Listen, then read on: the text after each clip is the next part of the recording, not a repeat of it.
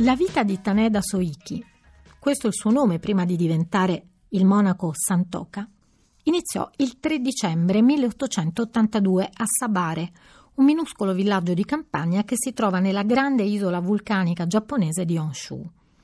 Mille chilometri lo dividono dalla capitale Tokyo. Per raggiungerla bisogna passare da Hiroshima, Osaka, Kyoto e Nagoya. Molti di questi chilometri Santoka poeta zen dalla vita sfortunata, li percorrerà a piedi, passo dopo passo, componendo un cammino esistenziale e artistico che annoterà in forma di haiku sul suo taccuino. Vesto stracci, solo cammino nella frescura. La forma poetica dello haiku, basata sullo schema di tre versi da cinque, sette e di nuovo cinque sillabe, gli si confà perfettamente. È leggera, in viaggio basta una penna e un taccuino, quindi poco peso da portare, icastica e meditativa. Percorre tutta la strada in solitudine, concedendosi ogni tanto una stanza da pochi soldi dove potersi riposare.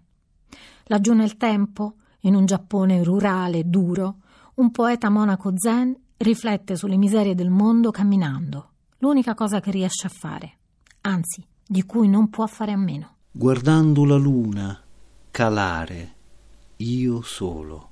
Ma torniamo all'inizio della storia. Taneda Soiki viveva con i suoi genitori in campagna, sulla punta sud-occidentale di Honshu, l'isola principale del Giappone.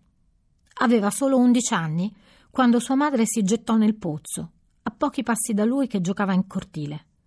L'episodio lo segnerà profondamente e da allora qualcosa dentro il suo animo si spezzò per sempre.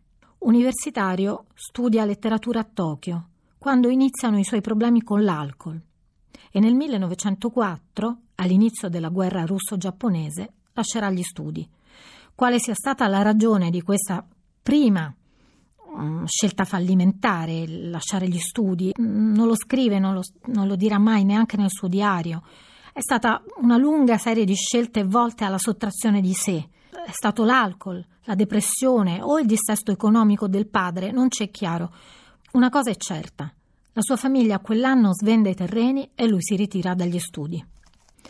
Fu un periodo triste, di alcol e debiti, ma anche quello delle sue prime pubblicazioni che apparvero su una rivista letteraria che si chiamava Seinen, in qualità di traduttore e poeta di haiku. Li firmava con lo pseudonimo di Santoka, alta cima fiammeggiante. All'inizio li componeva nella forma tradizionale, rigorosa nello schema, quello dettato dai maestri classici, Bascio e Shiki. E poi comincia a seguire i poeti della nuova tendenza, autori che rompevano lo schema sillabico a vantaggio del verso libero. Santoka si sposa, diventa padre, ma tutto intorno e dentro di lui continua ad andare a rotoli. Tra debiti e imbrogli il padre fa bancarotta e la situazione costringe Santoka a trasferirsi con moglie e figlio nella città di Kumamoto. Lì aprirà una libreria di seconda mano, farà il manovale e ci riprova con una distilleria, ma colleziona sempre un fallimento dopo l'altro. Anche il suicidio, l'unica cosa che pensava fosse giusto fare per uno come lui, gli va male.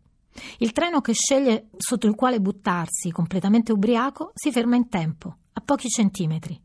Fu in quel momento tragico che nacque il poeta, il Santoka ancora adesso venerato in Giappone il poeta in cammino.